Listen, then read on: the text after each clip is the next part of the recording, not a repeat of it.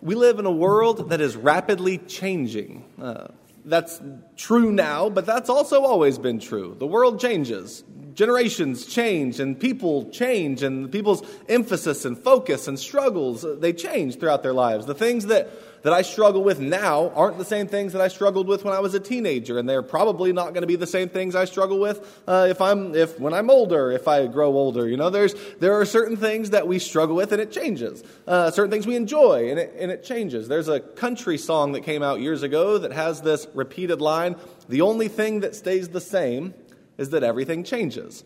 Uh, things change a lot. However, things also do remain the same a lot too. Um, there are some things where you can look at the, uh, the, the outward appearance of it, and it might look like it's rapidly changing, but if you look at what its core is, you come to find out that it's actually always kind of been like that. Um, there's nothing new under the sun, is another expression that we find in the Bible. Um, some things change and some things remain the same. Last week, we talked about why we should remain committed to Christ, why we should remain committed as followers of His in a world that is rapidly changing, and in a world that can pull us in a lot of different directions, in a world that can pull us away from Christ. This week, we're not so much going to focus on why to do that, but we're going to look at some ways uh, that we can do that, or we're going to answer the question how to do that.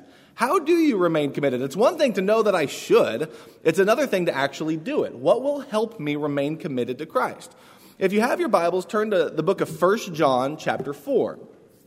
In 1 John, chapter 4, we're going to see a world that's a little bit different than ours. The world has changed. Perhaps some of the issues that they were dealing with have changed. Uh, for example, the religious world in which they were living, there was an idea that was spreading around about Jesus. It was an idea that had its roots in, uh, in what later became really a prominent idea within early Christianity called Gnosticism. Uh, but it seems to be this idea that flesh is bad, that physicality, that material and matter is evil and bad because it was of this world and of this creation, bad. But there are spiritual things that are good, the invisible, the, the, the soul, the spirit, and all of that stuff, that's good. And as long as the physical is around and the spiritual is around, there's a conflict between good and evil in our world. All right. Well, how does that idea and worldview uh, make sense of a person like Jesus, who is God and man? How does it make sense of the foundational Christian idea of the incarnation, that Jesus came in the flesh? Well, you have a couple of options, I suppose. You could say Jesus came in the flesh, but he's not God, he's bad. That's not a good option for a Christian. Um, the other option, if you want to maintain commitment to Jesus, is to say, okay, well, he came and he looked flesh. He sure did look it, but he was just a spirit. And he might have, to the human eye, looked somewhat fleshy, uh, but he was actually just pure God uh, in spirit and you could see him in some sort of manifestation, but he didn't really have a body. He didn't really have flesh. Now, that is one solution that the early church actually came to. Not everyone, obviously, it was highly controversial, but some, they came to believe that Jesus did not have a real flesh and blood body. He just appeared to be flesh and blood. Well, the gospel writers uh, see that as an issue. And one of the issues that they see with that is, uh, well, you know, especially some of those who were with Jesus, they were with Jesus. They saw him eat. Uh, they touched him. They, they know he was a physical human being just like everyone else is. He was a real person. Um, and, and, so uh, there are some key Christian doctrines that if you have that idea about Jesus not really having a body, uh, that kind of fall apart. Like, for example, the virgin birth. Um, like, for example, the really important one also, uh, his death on a cross and his resurrection. How do you nail a spirit to a cross? Well, you can't really do that. Uh, and so there were other ideas that they seemed to come up with to try to resolve those issues. But the book of First John is dealing with a Christian community that seems to be being torn apart in a number of ways, and that idea is one of those reasons. That idea to us is a little bit strange, right? It's like we've you've never heard someone get up in a pulpit and preach that as truth, probably. In fact, I've I've known a lot of Christians. Um, I don't know any Christian who that's their view of, of Jesus. I don't know anyone who is committed to like that. That's just not that idea has changed. We don't really talk about that. There are ways that people deny Jesus, but I don't usually hear that.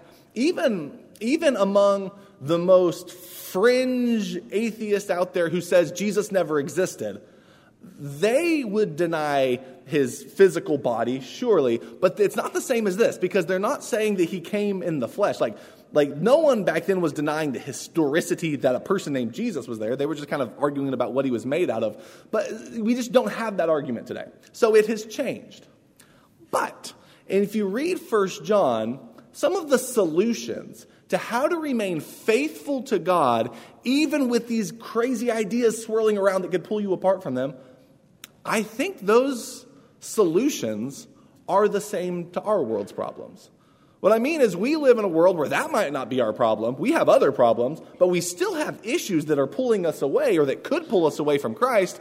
And the solutions that are given in 1 John work just as well today as they did then. Some things change, like what the problem is, but the solution seems to remain the same throughout. And today, this morning, we're going to talk about the solution.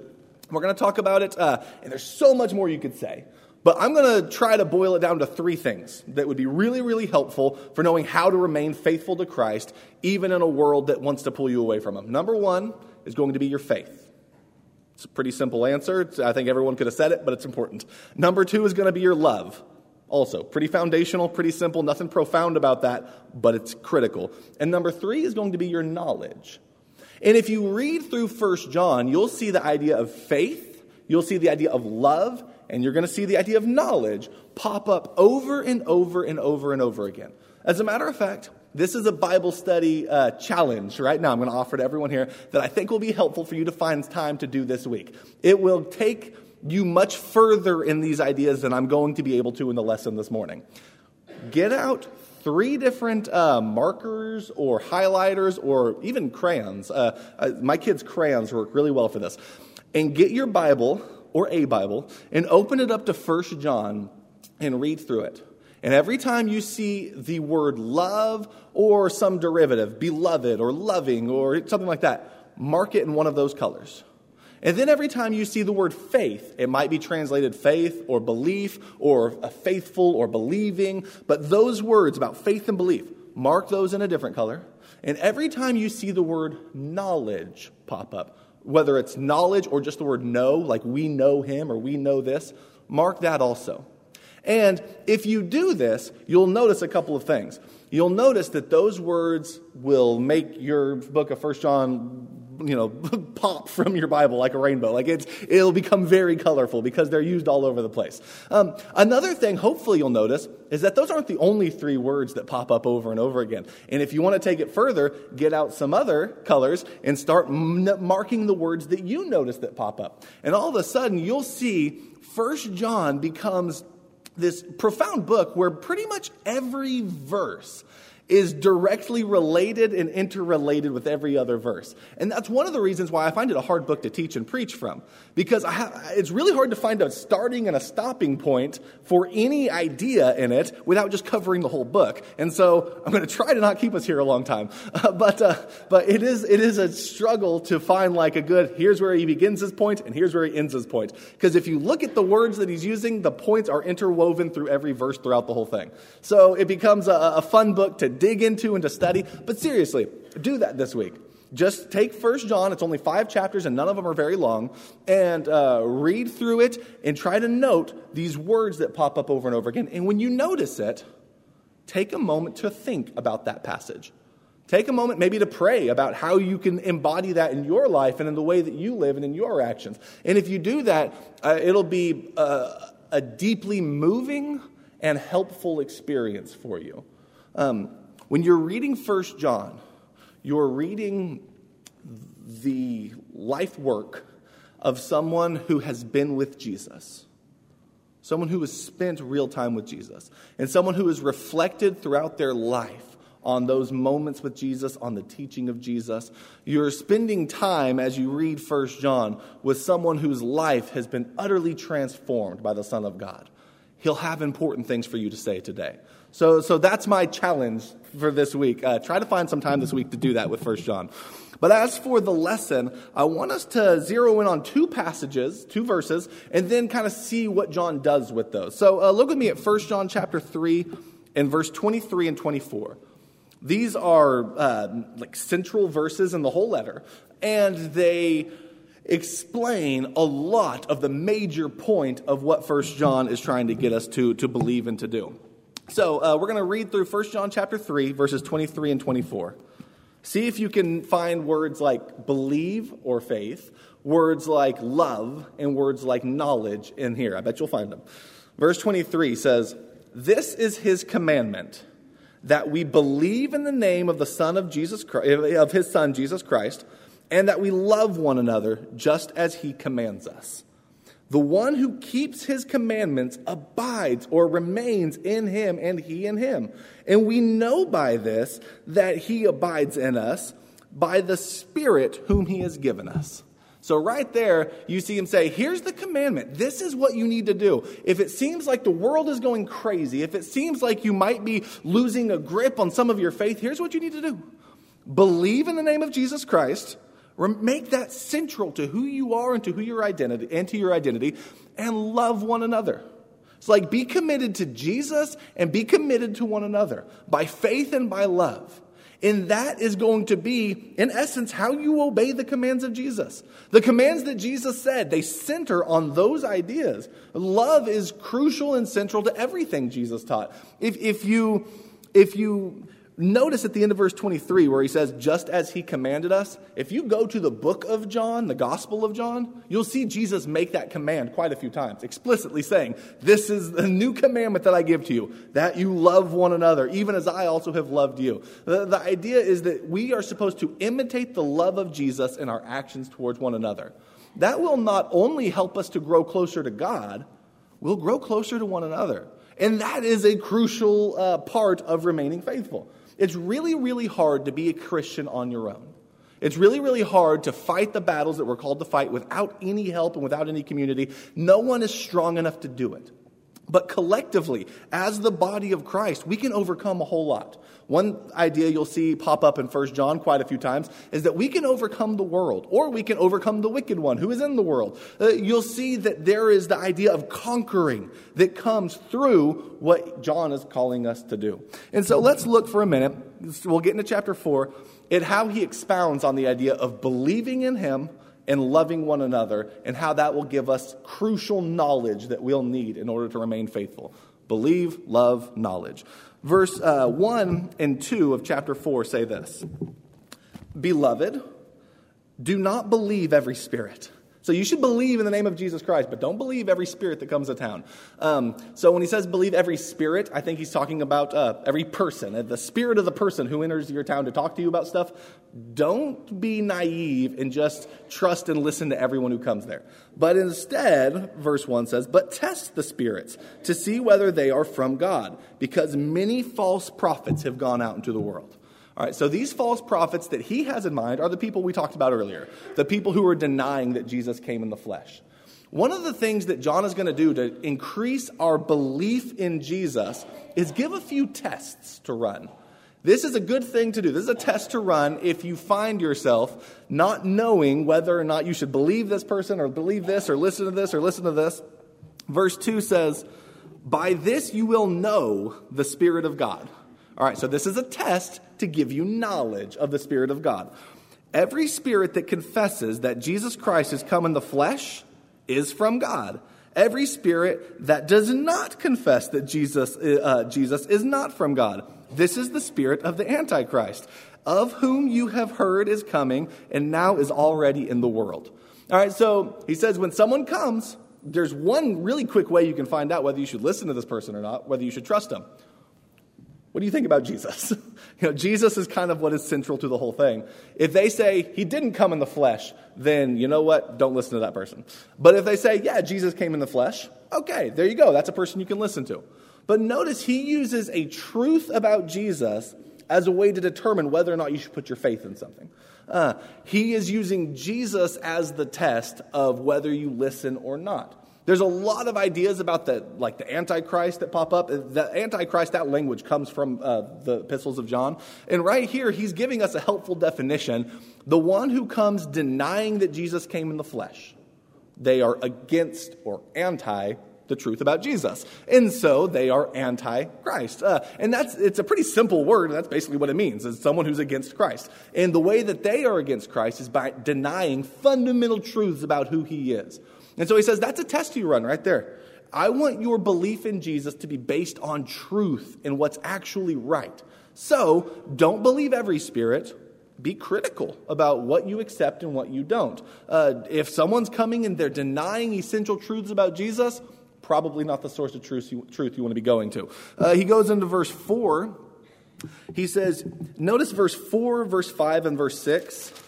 They all uh, deal with where you're from.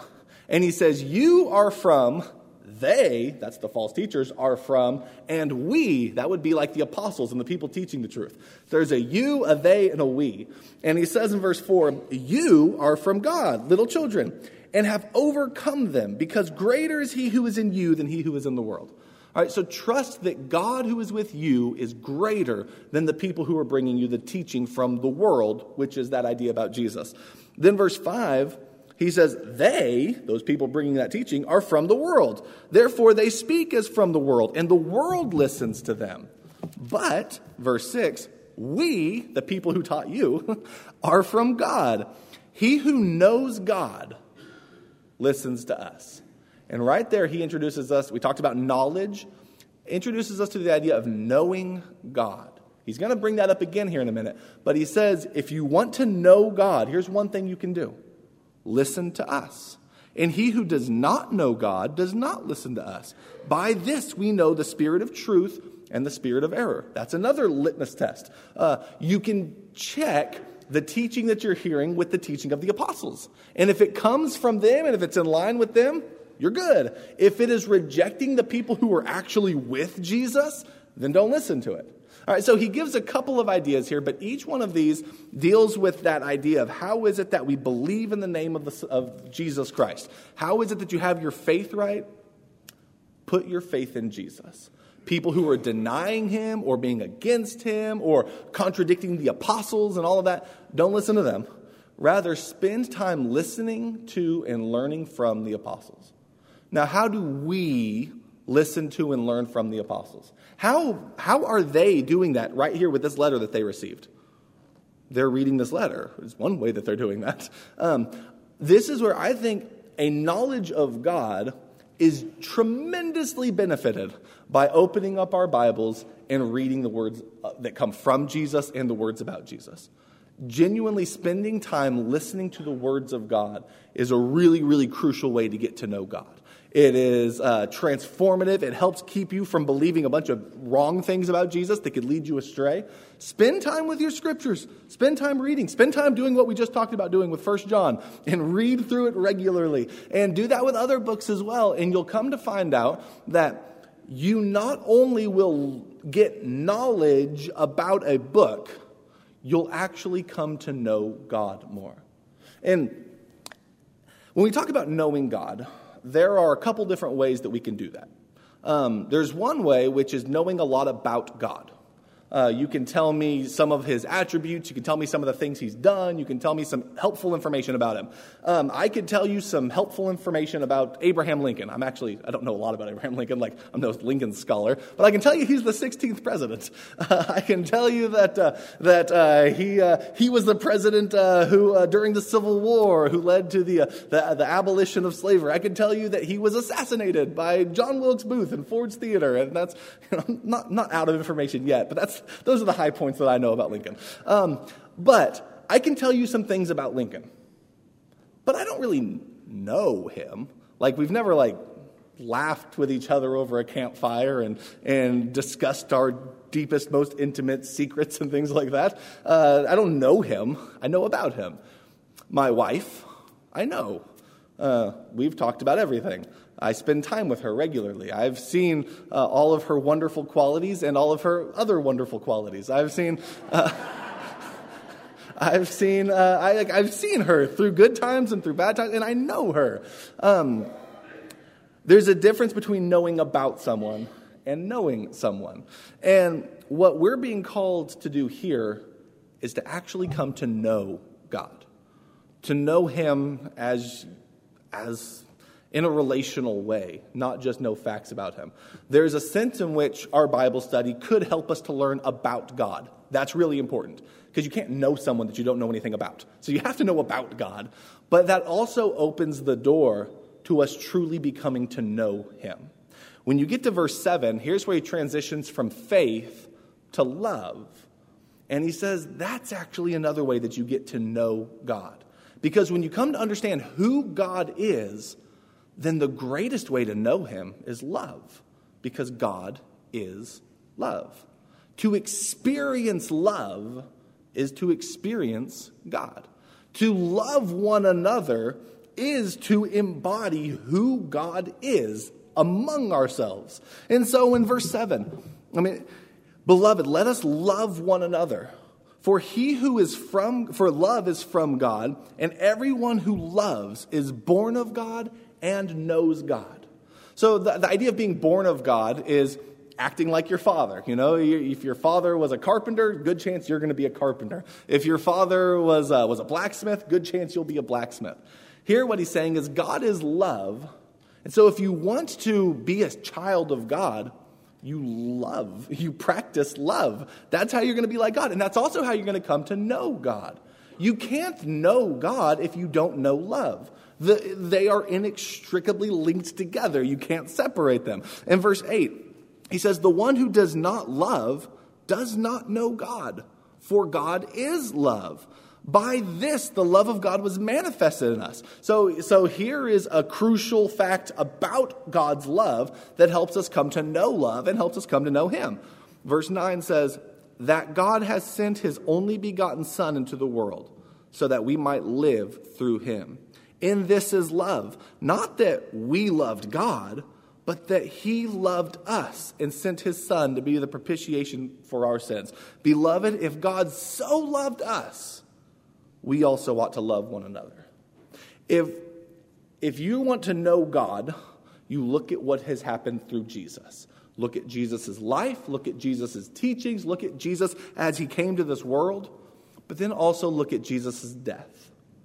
And by, by seeing what Jesus experienced for you, you'll get this picture of what God's love, the sacrificial, all consuming love of God, is all about.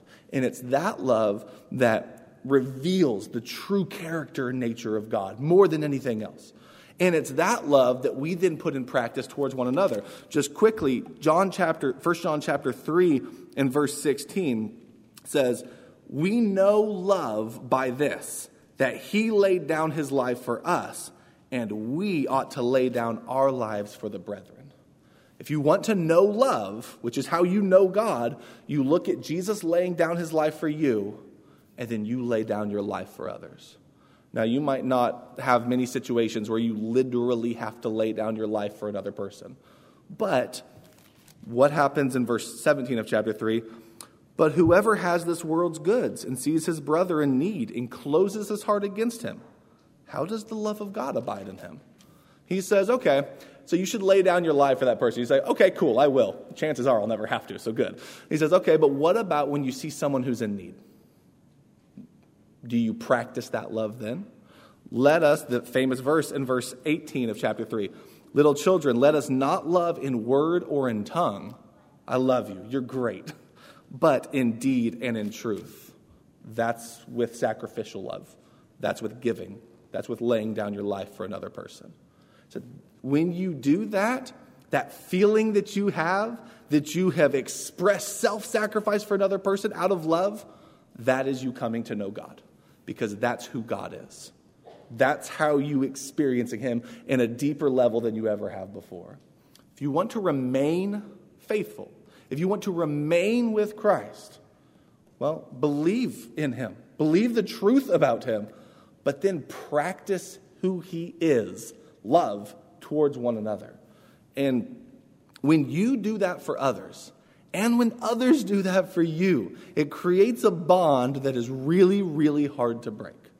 Notice how this passage right here, they have a problem of false teaching. And one of his solutions to it isn't so just, just make sure you know everything so that you could win every debate. One of his solutions is love one another. And you'll come to find out that what you have in that is greater than what they're trying to sow among you. Don't be divided from one another based on their teachings. Love one another in a greater way than that. He continues on. Uh, this is just a beautiful section on love in the gospel here, or in, in the first uh, John here. But in verse 12, he then says, No one has seen God at any time. If we love one another, God abides in us and his love is perfected in us. Why does he, in the middle of this paragraph, bring up the fact that God's invisible? Well, I'll tell you why. Because you cannot see God, but do you know you can see? You can see the demonstration of love among one another, and you can you can act you can act in that way. And when you do that, that's how we come to see God. You, you see God in this community when we love one another and act in love towards one another. And that is how the invisible God is manifest among us. That is how the God that we can't see with our eyes comes to be seen and experienced with our hearts among this community. It's a beautiful passage. He continues on, uh, verse 13. By this we know that we abide in him and he in us, because he has given us his spirit. And we have seen and testify that the Father has sent his Son to be the Savior of the world. Uh, verse 16 we have come to know and have believed the love which God has for us. God is love, and the one who abides in love remains or abides in God, and God abides in him. If you want to know how to remain committed, that verse right there joins everything that we just said verse 16. We have come to know knowledge and have believed, faith or belief, the love, love, that God has for us. God is love. And the one who remains or abides in love abides or remains in God. So stick to love and you'll stick with God. Stick with love for one another, and that is a key element to remaining with God and remaining in fellowship with God. And when you do that, God remains with you as well. Is knowledge important? It's absolutely. You know, this world is tough, and staying faithful is tough. And it becomes a whole lot harder when you don't actually know that say God loves you. Um, you know, if you want, if you want to remain committed to Him, and you don't know that He loves you, that's a really hard idea. If you read the book of Malachi, you read what happens when people don't think God loves them anymore. Uh, Malachi begins with God saying, I have loved you. And they say, How have you loved us? Like they, they don't believe that God even has loved them. And when you see the life of a people who doubt the love of God, it leads to them cutting corners in their worship with Him.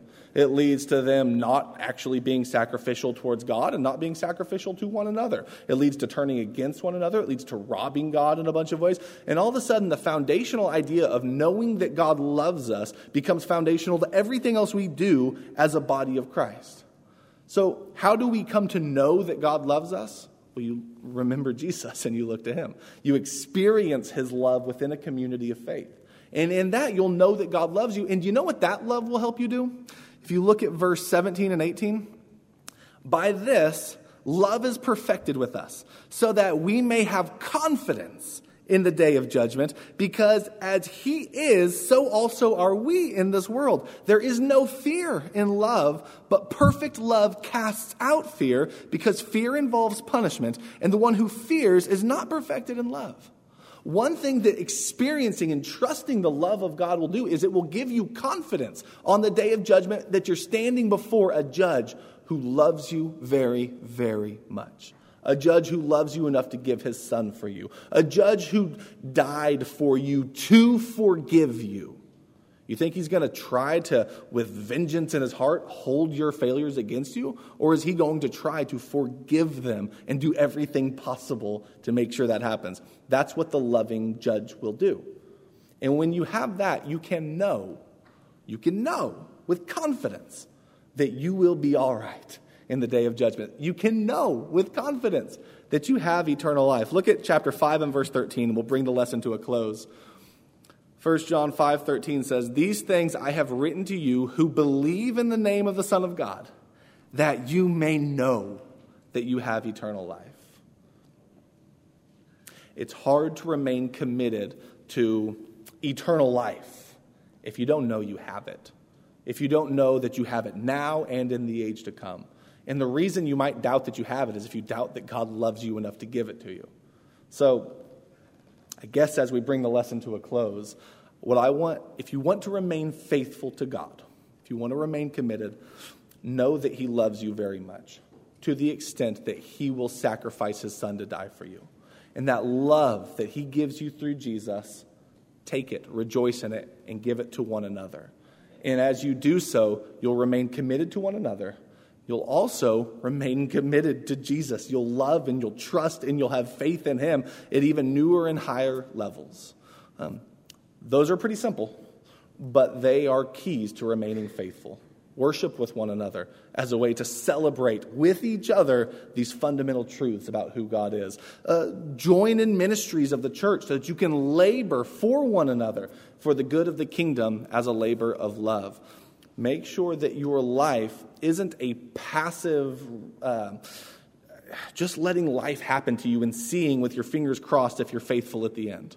Commit now to remaining faithful by putting your trust in Jesus, loving one another, and knowing the God who loves you.